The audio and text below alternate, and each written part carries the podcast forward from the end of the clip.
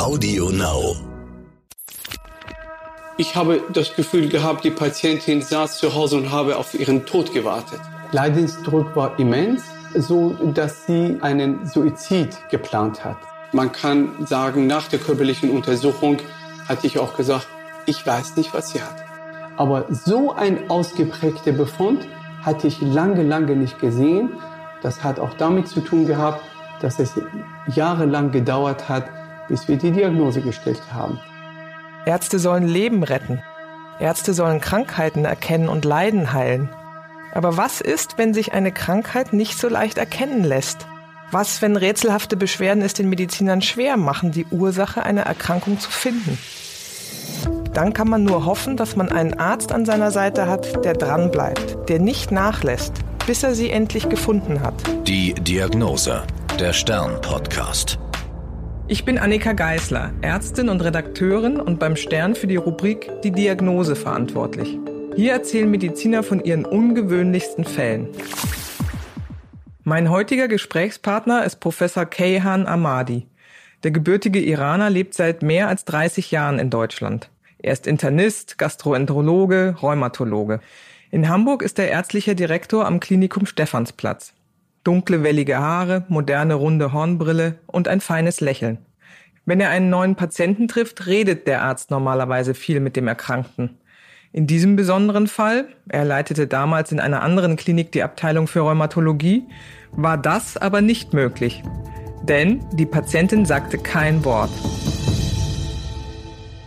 Sie wirkte wie in Trance. Sie lag schwach und ruhig auf der Untersuchungsliege, regungslos. Äh, die Haut war grau und ihr ausgezehrtes Gesicht erinnerte mich an Krebspatienten. Und ich habe gesagt, naja, bei den Symptomen wird sie wahrscheinlich doch eine Krebsart haben, die man leider nicht diagnostiziert hatte. So hatte ich eigentlich gedacht. Sie war vom Rettungsdienst von einem anderen Krankenhaus zu uns verlegt worden, begleitet von ihrem Ehemann, der eigentlich alles für sie gemanagt hatte, weil sie eigentlich unbeteiligt war. Die Krankengeschichte war ja schon relativ lang vorher losgegangen. Sie war in dem anderen Krankenhaus gewesen, erzählten Sie. Warum ist sie denn zu Ihnen gekommen und welche Symptome hatte sie entwickelt? Man muss sagen, sie hat ähm, monatelang, vielleicht jahrelang Symptome gehabt und deshalb war sie immer wieder in verschiedenen Krankenhäusern. Jetzt zuletzt war sie mit einer allgemeinen massive Schwäche, äh, Fieberstübe, Gewichtverlust und eine hochgradige Depression in dem Krankenhaus aufgenommen worden. Akut, weil man gedacht hat, sie hat eine Infektion. Und dort hat man natürlich auch an eine Infektion gedacht. Man hat sie von oben bis unten untersucht und verschiedene Befunde und Verdachtdiagnosen herbeigeführt. Ähm, ich nenne vielleicht zwei wichtigsten, die ganz am Ende anstanden. Einmal ähm, die Gallenblase sollte entzündet sein, weshalb die Gallenblase dann auch operiert wurde. Leider hat das nicht zur Besserung der Beschwerdesymptomatik geführt. Dann ähm, stand im Raum, dass sie eine sogenannte Endokarditis hat, also Entzündung der Herzklappen. Das ist eine vital bedrohliche Erkrankung. In einer Ärztekonferenz wurde entschieden, dass die Patientin in eine Herzchirurgie verlegt wird und dort Klappenersatz bekommt. OP-Termin stand sogar fest, bevor wir praktisch dazugestoßen sind. Warum sind Sie zu Rate gezogen worden? Ähm, in dem Krankenhaus, wo die Patientin lag, ähm, war ein ganz toller internistischer Kollege tätig, der sehr, sehr sorgfältig war. Sie hat immer wieder gesagt, ich bin mir nicht sicher, was die Patientin hat. Natürlich haben wir jetzt Verdacht auf Herzklappenentzündung, aber das glaube ich nicht. Er kannte mich aus den früheren Zeiten und er wusste, die Rheumatologen gehen besonders in die Tiefe. Der hat mich angerufen und hat mir erzählt und bereits bei der Erzählung hatte ich schon eine Verdachtdiagnose gehabt, äh, so dass ich gesagt habe, ich würde gerne die Patientin vor der Operation sehen. Vielleicht geht meine Idee auf. Hm. Sie hat, glaube ich, auch verschiedene Medikamente schon bekommen. Haben die was genützt im Vorhinein? Ich meine, dass sie über drei bis vier Wochen intravenöse antibiotische Therapie bekommen hat. Ähm, und man hat immer wieder das Antibiotikum gewechselt, weil man gedacht hat, naja, den Keim haben wir nicht erwischt. Lass uns doch ein Breitband-Antibiotikum nehmen. Und sie hat natürlich auch viele, viele, viele andere Therapieeinsätze gehabt, die nicht zum Erfolg gebracht haben. Und äh, bei der Konstellation hat mein internistischer Kollege gedacht, naja, Rheumatologen beschäftigen sich ja mit solchen komischen Angelegenheiten. Ich frage ihn mal. Es ist ja in der Tat so, dass wir in der Rheumatologie mit den Symptomen uns beschäftigen, die offensichtlich sind, aber die Zusammenhänge sind nicht klar, so dass man nicht weiß, warum hat jemand Fieber und warum hat jemand Gelenkschmerz und Muskelschmerz, Gewichtreduktion, Müdigkeit, Abgeschlagenheit, Muskelschwäche, die alle unter ein Dach zu bringen, ist immer das Problem. Ich sage immer, wir Rheumatologen ähm, treiben Detektivarbeit. Das heißt, wir fahnden regelrecht nach den Diagnosen, in der Regel nach den seltenen Diagnosen.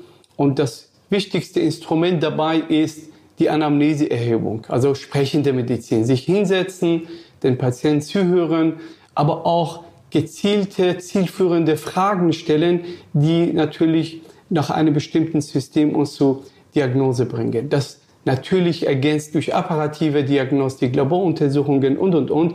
Aber das Wichtigste ist erstmal durch ein ausführliches Gespräch zumindest die Richtung zu bestimmen, weil wir auch in der Rheumatologie mit 400 verschiedenen Erkrankungen zu tun haben, dann müssen wir gucken, in welche Richtung müssen wir uns, uns vertiefen und äh, dort diagnostizieren. Das heißt, Sie kriegen in der Rheumatologie die wirklich schwierigen Fälle, wo die anderen Fachgebiete gar nicht so genau wissen, woran sie da sind.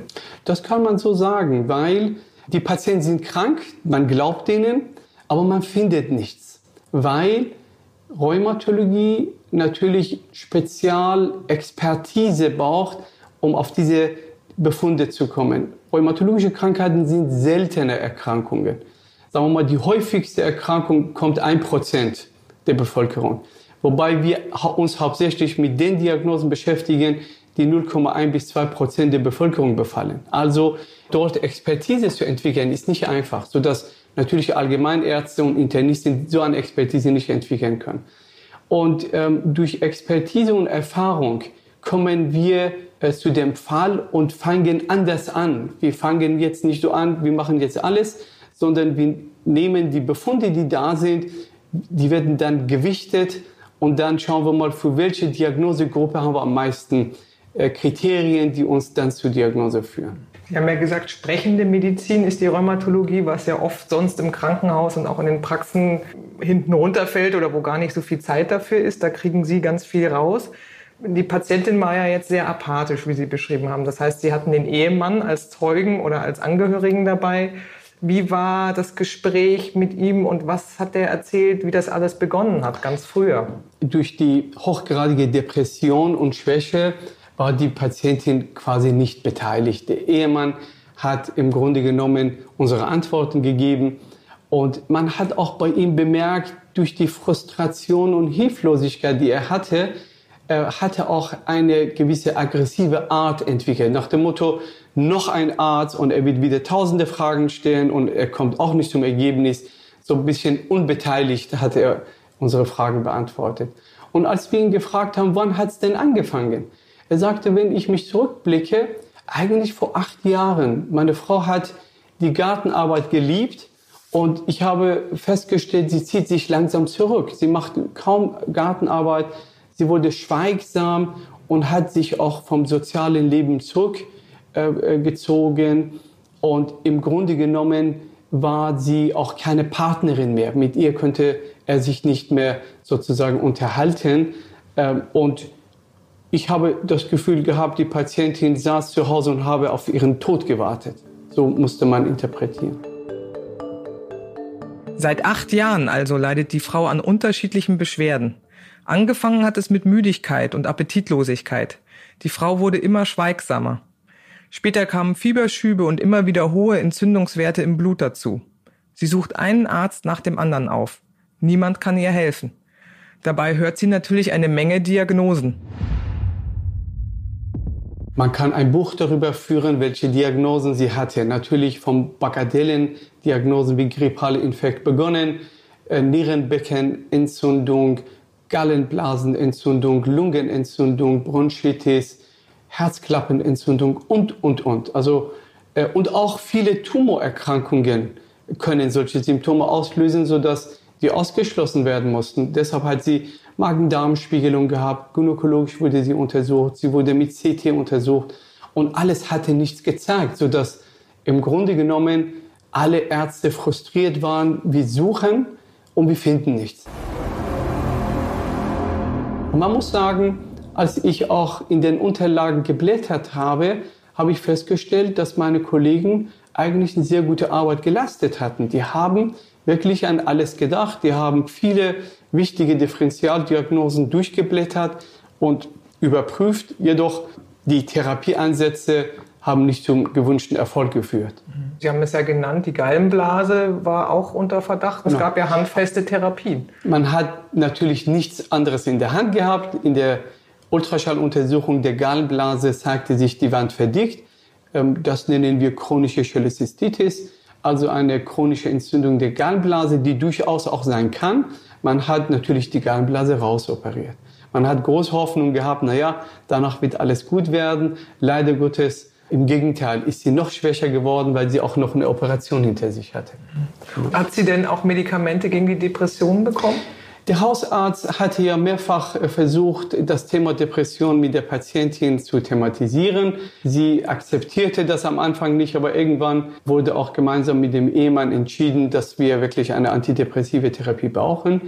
Das wurde auch eingeleitet und staunlicherweise ohne Effekt. Sie hat mehrere Antidepressiva versucht, so dass sie dann auch gesagt hat, gut, die Depression ist dann nicht mehr behandelbar sodass sie am Ende ihre Erwartungen und Hoffnungen war und dann einen Suizid geplant hat. Sie hat akribisch das geplant und sie wollte von einer Autobahnbrücke springen. Sie hat akribisch geplant, wann ist der Ehemann nicht da, wie lange ist er draußen und wie lange brauche ich bis zur Brücke. Und der Ehemann erzählt uns, durch ein Glück hat er ein schlechtes Gefühl gehabt an dem Tag und ist früher nach Hause gekommen und als die Ehefrau nicht zu Hause war, hatte geahnt, sowas könnte im Spiel sein und hatte die Patientin praktisch paar Sekunden vorher erwischt und eigentlich das Leben gerettet. Das heißt, wenn man das zusammenfasst, äh, jahrelange Beschwerden, äh, Symptome, die nicht besser wurden, depressive Verstimmung und die Patientin merkte, mir hilft keiner oder mir kann keiner helfen, keine Medikamente helfen mir. Das heißt, der Leidensdruck muss immens gewesen sein. Ja. Leidensdruck war immens und die Erwartungshaltung des Ehemanns natürlich sehr groß bis aggressiv, sodass die Zusammenarbeit mit ihm sehr, sehr schwierig war. Man könnte eigentlich nicht vernünftig nachdenken und er hat immer Druck ausgeübt. Naja, seit Jahren ist meine Frau krank, endlich finden Sie die Diagnose.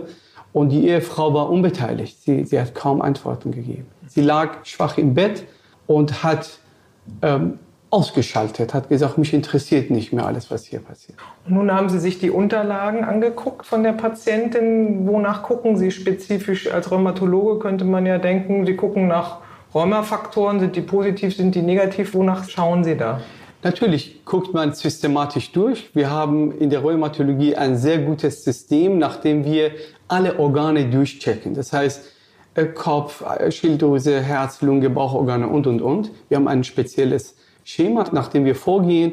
Das habe ich auch getan und ich habe festgestellt, dass für jedes Organ in der Tat eine Untersuchung vorlag in der Akte mit einem unauffälligen Befund und auch, was natürlich die Kollegen äh, verwirrt hat, auch die sogenannte Rheumawerte waren negativ.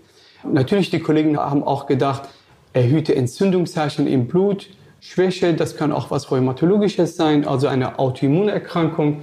Deshalb haben sie auch die Rheumafälle bestimmt, die waren alle negativ. Und da denkt man jetzt so, wenn man das hört, naja, Rheumawerte negativ, dann kann es ja irgendwie mit Rheuma nichts zu tun haben. Aber das stimmt so einfach, glaube ich, nicht. Ne? So denkt man, so denken auch viele Kollegen. Äh, wenn es so einfach wäre, hätten wir ja keinen Rheumatologen gebraucht. Die Rheumatologie ähm, lebt natürlich auch von den Laborwerten, aber wir ziehen die Laborwerte ganz am Ende als Bestätigung unserer Diagnose hinzu. Und wir haben Glück, dass bei ungefähr 50 Prozent unserer Diagnosen auch einen Marker in, im Blut vorhanden ist. Das heißt, als Beispiel, wenn wir ähm, Diagnose Rheumatoide Arthritis stellen, Gelenkräuma, und wir im Blut CCP-Antikörper oder Rheumafaktor-Antikörper nachweisen, das bestätigt unsere Diagnose. Aber leider bei den bei der Hälfte aller Diagnosen haben wir keinen Marker. Das heißt, wenn die Kollegen alles machen und nichts finden, hat, hat man gerade 50 Prozent aller äh, rheumatologischen Krankheiten vielleicht ausgeschlossen. Sodass hier die detektivische Arbeit des Rheumatologen gefragt ist. Nun hatten Sie äh, die Geschichte gehört. Sie haben gesagt, Anamnese ist sehr wichtig. Sie haben sich die Unterlagen angeguckt. Sie haben die Patientin wahrscheinlich ja auch erstmal körperlich untersucht. So auf den ersten Blick von der normalen Untersuchung, ist da was aufgefallen oder? Natürlich geht man auch nach der Regel der Kunst vor. Man befragt die Patientin, das war nicht ausgiebig, weil sie uns nicht viel erzählen konnte. Ehemann hat uns immer wieder was erzählt. Dann körperliche Untersuchung. Da könnte man sonderlich nichts nachweisen. Natürlich, sie war schwach, die Muskeln waren schwach, aber eine auffällige äh, Symptomatik oder ein auffälliger Befund an der Haut oder Gelenken habe ich nichts, äh, nicht finden können. Und man kann sagen, nach der körperlichen Untersuchung hatte ich auch gesagt, ich weiß nicht, was sie hat. Professor Amadi sieht also alle Unterlagen ganz genau durch, fragt ganz genau nach und untersucht die Patientin, wie so viele Ärzte vor ihm. Und er kommt nicht weiter. Erstmal. Denn dann entdeckt er etwas, das noch nicht untersucht worden ist. Äh, nachdem ich die körperliche untersucht habe, habe ich äh, Ultraschallkopf in die Hand genommen und angefangen, ihre großen Gefäße zu untersuchen. Also Halsschlagader, Ader der Arme und, und Beine und Bauchgefäße. Und ich war nicht sonderlich überrascht, als ich festgestellt habe, dass diese Ader ausgeprägt entzündet sind. Also eine Vaskulitis, eine Entzündung der äh, Gefäßwand. Egal, wo ich den Schaltkopf hingehalten habe, konnte man das sogenannte Halo-Phänomen nachweisen. Für uns ist ein Beweis der Entzündung der Gefäße. Darf Und ich da kurz fragen, was ist das Halo-Phänomen? Wie sieht man das im Ultraschall? Es ist ja so, dass die Gefäßwand verschiedene Schichten hat. Wir wissen, welche Schicht welche Eigenschaften aufweisen muss in der sogenannten Farbduplexsonographie. Wir kennen einen Normalbefund und wenn aber ein pathologischer Befund da ist, unterscheidet sich vom Normalbefund. Halophänomen heißt, die innerste Schicht des Gefäßes verdickt sich deutlich und wird dunkel, äh, als Hinweis auf, äh, darauf, dass viele Entzündungszellen sich dort angesiedelt haben. Die Wand hat sich verdickt und auch die Wandqualität hat sich dadurch geändert, sodass die Farbe sich ändert. Halo. So bezeichnet man ursprünglich einen Lichtring um Sonne oder Mond also auch einen Ring, der sich farblich von seinem Umfeld unterscheidet. Oftmals tritt solch eine Gefäßentzündung auch an einer anderen, ganz typischen Stelle im Körper auf. Das sind die Schläfengefäße, Arteria temporalis, die bei der Patientin nicht befallen waren. Und das hat ja dieses Drama ausgelöst. Normalerweise auch ein Internist weiß, wenn Entzündungszeichen da sind, der Patient fühlt sich schwach, kraftlos, und klagt über temporal betonte Kopfschmerzen, also Schläfenkopfschmerzen. Wenn er auch einmal nachliest, dann kommt er auf die Diagnose Arteriitis temporalis. Und da hält man den Schallkopf hin und man sieht auch das Halo-Phänomen. Bei ihr hat das leider gefehlt. Das ist ungefähr so, dass bei allen Großgefäßvaskulitiden etwa 30 Prozent die Beteiligung dieser Gefäße fehlt und das hat zu Irreführung beigetragen. Aber man könnte an den anderen großen Gefäßen ganze Menge sehen, insbesondere was für mich auch nicht ganz geläufig war, die Halsschlagader waren betroffen, sodass im Grunde genommen äh, für mich in der Sekunde keinen Zweifel an der Diagnose äh, da war, dass die Patientin eine sogenannte Großgefäßvaskulitis hat. Das wird auch Riesenzellarthritis genannt. Der Grund äh, für den Namen ist, dass in der feingeweblichen Untersuchung der Gefäßwand man Riesenzellen findet, die zu dieser Diagnose führen. Eine Riesenzellarteriitis also. Darunter leidet die Frau. Arteriitis bedeutet, die Gefäßwände in Arterien sind entzündlich verändert. Professor Amadi spricht auch von Großgefäßvaskulitis. Vaskulitis bedeutet auch Entzündung eines Gefäßes. Und hier geht es eben um die großen Gefäße. Die Krankheit ist eine Autoimmunerkrankung. Das heißt, das Abwehrsystem wendet sich fälschlicherweise gegen körpereigene Strukturen, in diesem Fall gegen große Arterien. Aber wieso bekommt man überhaupt eine Autoimmunerkrankung? Die Antwort ist nicht einfach, weil wir bei allen Autoimmunerkrankungen generell die Ursache der Erkrankung nicht kennen. Wir wissen ganz genau mittlerweile, was passiert. Bei allen Diagnosen, die wir stellen, haben wir die Pathogenese, also der Weg zur Krankheitsentstehung, sehr gut studiert und das haben wir mittlerweile gut auf dem Radar und das ist auch der Grund, warum wir eine bessere Therapie einleiten können, weil wir wissen, was da passiert. Aber warum das losgeht, wissen wir nicht. Es gibt ganze Menge Vermutungen, Hypothesen, die sich alle nicht bewahrheitet haben.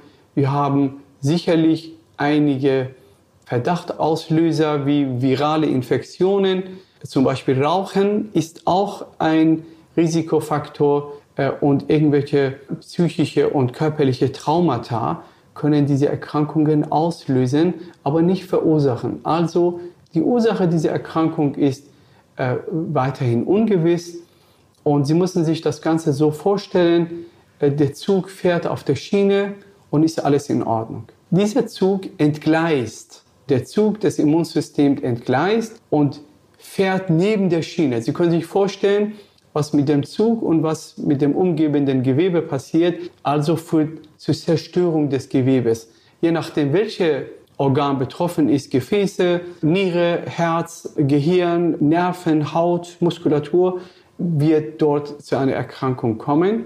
Wir wissen von vielen Autoimmunerkrankungen, was für ein Befallmuster die haben. Das heißt, wenn ich an Großgefäßvaskulitis denke, dann weiß ich, was sind die üblichen Komplikationen dieser Erkrankung und man geht denen nach und man findet in der Regel auch eine große Manifestation an Komplikationen. Mhm.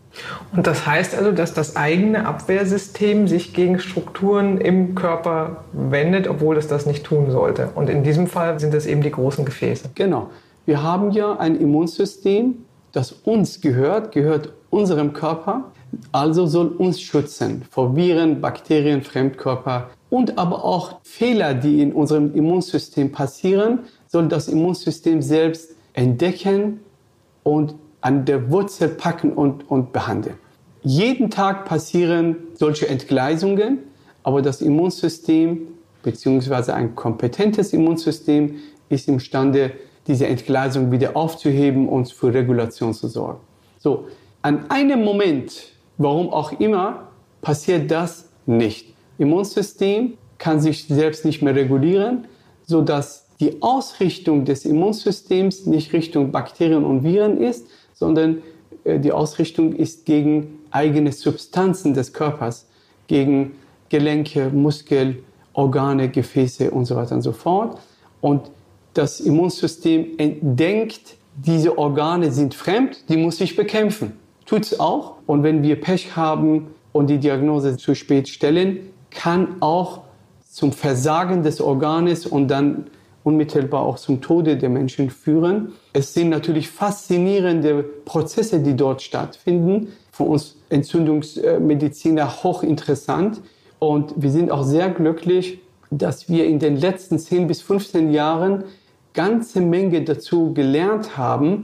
Und das hat auch dazu beigetragen, dass wir jetzt kluge Therapiestrategien entwickeln.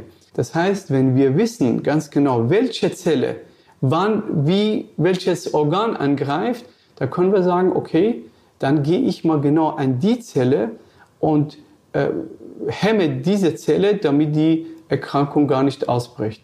Ich vergleiche das äh, mit dem, was wir vor 15 Jahren gemacht haben. Stellen Sie sich vor, in diesem Raum gibt es Feuer an einer Ecke. Und Sie dürfen aber den Raum nicht betreten, sondern nur durch die Tür das Feuer löschen. Eine einfache Lösung ist, Sie nehmen einen Schlauch, Zehner Schlauch und setzen Sie das Zimmer unter Wasser. Das Feuer wird ja gelöscht.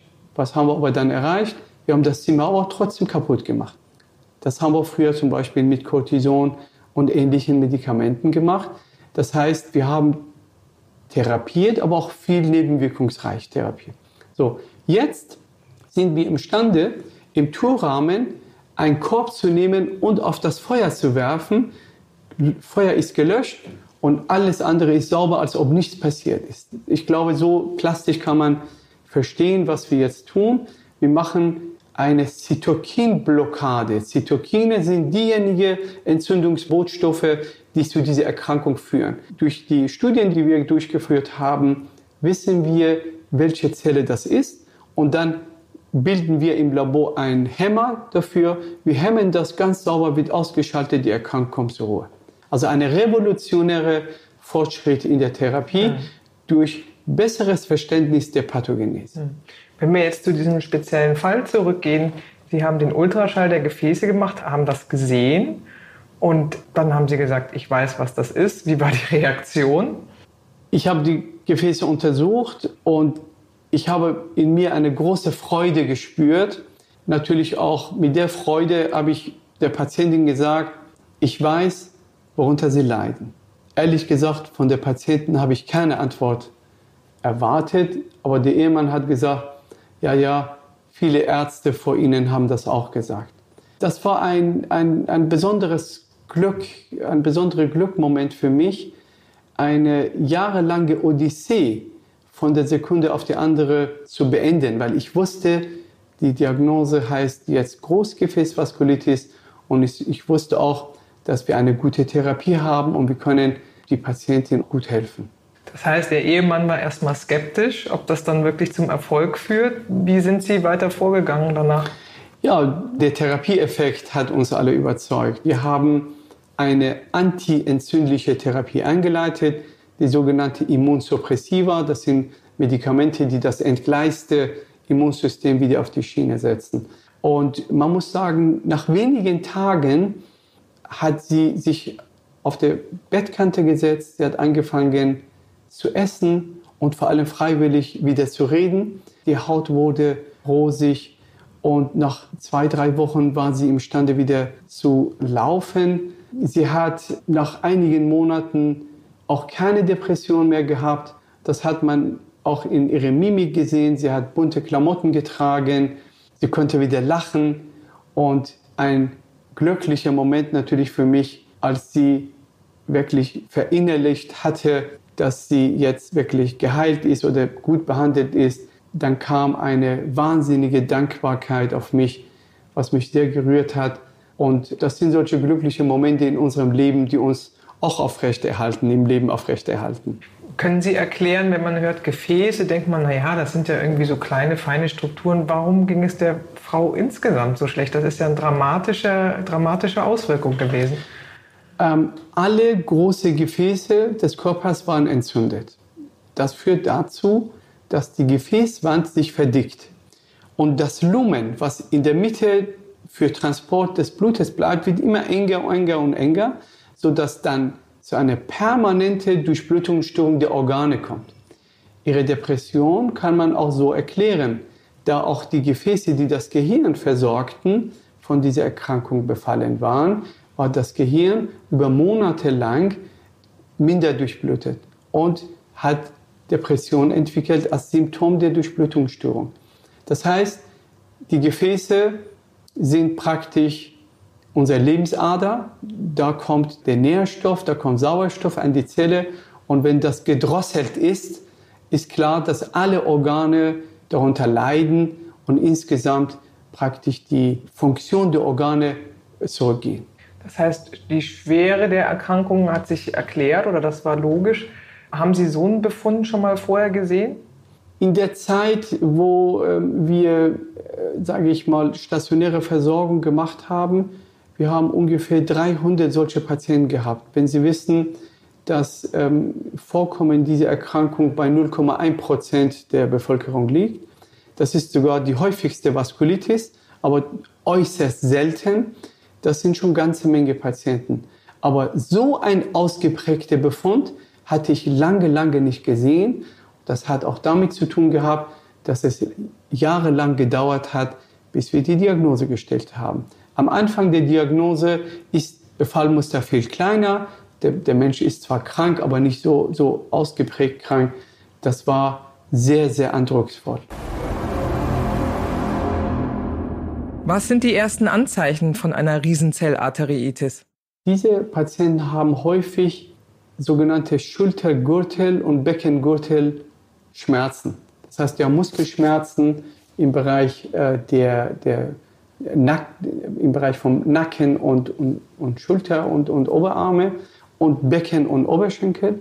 Dazu kommt dann relativ plötzlich Kopfschmerzen, die an den Schläfen äh, lokalisiert ist. Das ist eine hochgefährliche Krankheit, weil bei fehlender Diagnose zu Blindheit führt. Komischerweise, die Augen werden von einem Ast dieses Gefäßes mitversorgt. Eine anatomische Rarität. Eigentlich, der liebe Gott hat die Dinge so gestaltet, dass ein Organ aus verschiedenen Aspekten unter, äh, versorgt wird.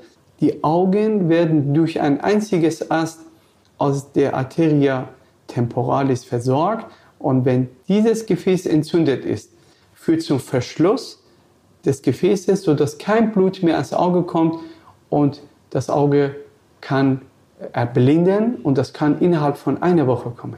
Das heißt, wenn man hört äh, Schulterschmerzen, Nackenschmerzen, plötzliche Kopfschmerzen, dann sollten schon die Alarmglocken Auf losgehen. jeden Fall. Mhm. Da machen wir dann eine sogenannte Farbduplexsonographie des Gefäßes und natürlich auch äh, Entzündungszeichen.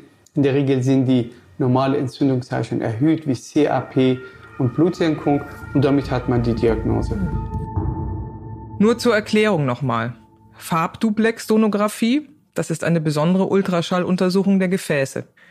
Die Blutsenkung ist eine bestimmte Art der Blutuntersuchung, die bei einem Verdacht auf eine Entzündung durchgeführt wird. Und CRP, das ist ein spezieller Blutwert, der Entzündungen anzeigt. Menschen, die diese Erkrankung haben, können erblinden, sagt Professor Amadi. Dass es in diesem Fall nicht dazu gekommen ist, ist ein großes Glück. Für die Patientin und ihren Mann geht mit der Diagnose und der Therapie ein achtjähriges Martyrium zu Ende. Bei dem ausgeprägten Befund haben wir Infusionstherapie begonnen, also intravenös, damit wir schneller zum Ergebnis kommen. Und wir haben, glaube ich, nach halbem Jahr die Therapie so umgestellt, dass sie eigenständig zu Hause nehmen könnte. Ich habe die Patientin intensiv drei bis vier Jahre begleitet, so dass sie am Ende medikamentös frei war. Das heißt, nach und nach habe ich die Therapie abgebaut und irgendwann haben wir festgestellt, dass die Vaskulitis aufgegeben hatte und keine Therapie mehr notwendig war. Ich habe jedoch mit der Patientin vereinbart, sie muss regelmäßig zu Nachsorgeuntersuchungen kommen, weil leider diese Erkrankungen auch wieder einen Rückfall entwickeln können. Glücklicherweise bei ihr äh, kam es nicht zu einem Rückfall. Das Ehepaar hat das einen Filmriss genannt. Wir haben gesagt, wir haben wirklich einen Filmriss gehabt, der über mehrere Jahre gegangen ist. Sie hat wieder angefangen, die geliebte Arbeit im Garten nochmal aufzunehmen. Ähm, sie ist wieder einkaufen gegangen, sie hat den Haushalt gemacht, sie hat all das gemacht, was sie über Jahre nicht gemacht hatte. Und die Erkrankung der Patientin hat natürlich auch starke Spuren an der Seele des Ehemannes hinterlassen. Das ähm, hat man gespürt. Der war auch sehr, sehr, sehr betroffen, fühlte sich hilflos, war frustriert und kann man dann auch verstehen, dass man im Laufe der Zeit eine gewisse Aggression entwickelt. Und nachdem seine Ehefrau wieder auf der Schiene war und ihr gut ging, ich sage immer, sie ist gut aufgegrünt äh, worden. Und das haben die auch gesehen. Dann kamen die zu mir, äh, um sich nochmal zu bedanken. Er war höflich, zuvorkommend, freundlich hat sich tausendmal bei mir entschuldigt, warum er so umgegangen ist mit, mit, mit uns, natürlich auch mit dem anderen Personal. Und wir haben ganze Zeit gesagt, liebe Leute, wir sind Profis, wir können damit umgehen. Das kann man gut nachvollziehen bei der Vorgeschichte. Professor Amadi bezeichnet sich selbst als medizinischen Detektiv. Er hatte den richtigen Verdacht. Und so wurde aus einer schwer depressiven Patientin wieder eine lebenslustige Frau und aus ihrem aggressiven und frustrierten Begleiter ein höflicher und zuvorkommender Ehemann. Das war die Diagnose. Ich bin Annika Geißler. Bis zum nächsten Mal. Bis dahin bleiben Sie gesund. Die Diagnose. Der Stern Podcast. Alle zwei Wochen neu auf Audio Now und stern.de. Audio Now.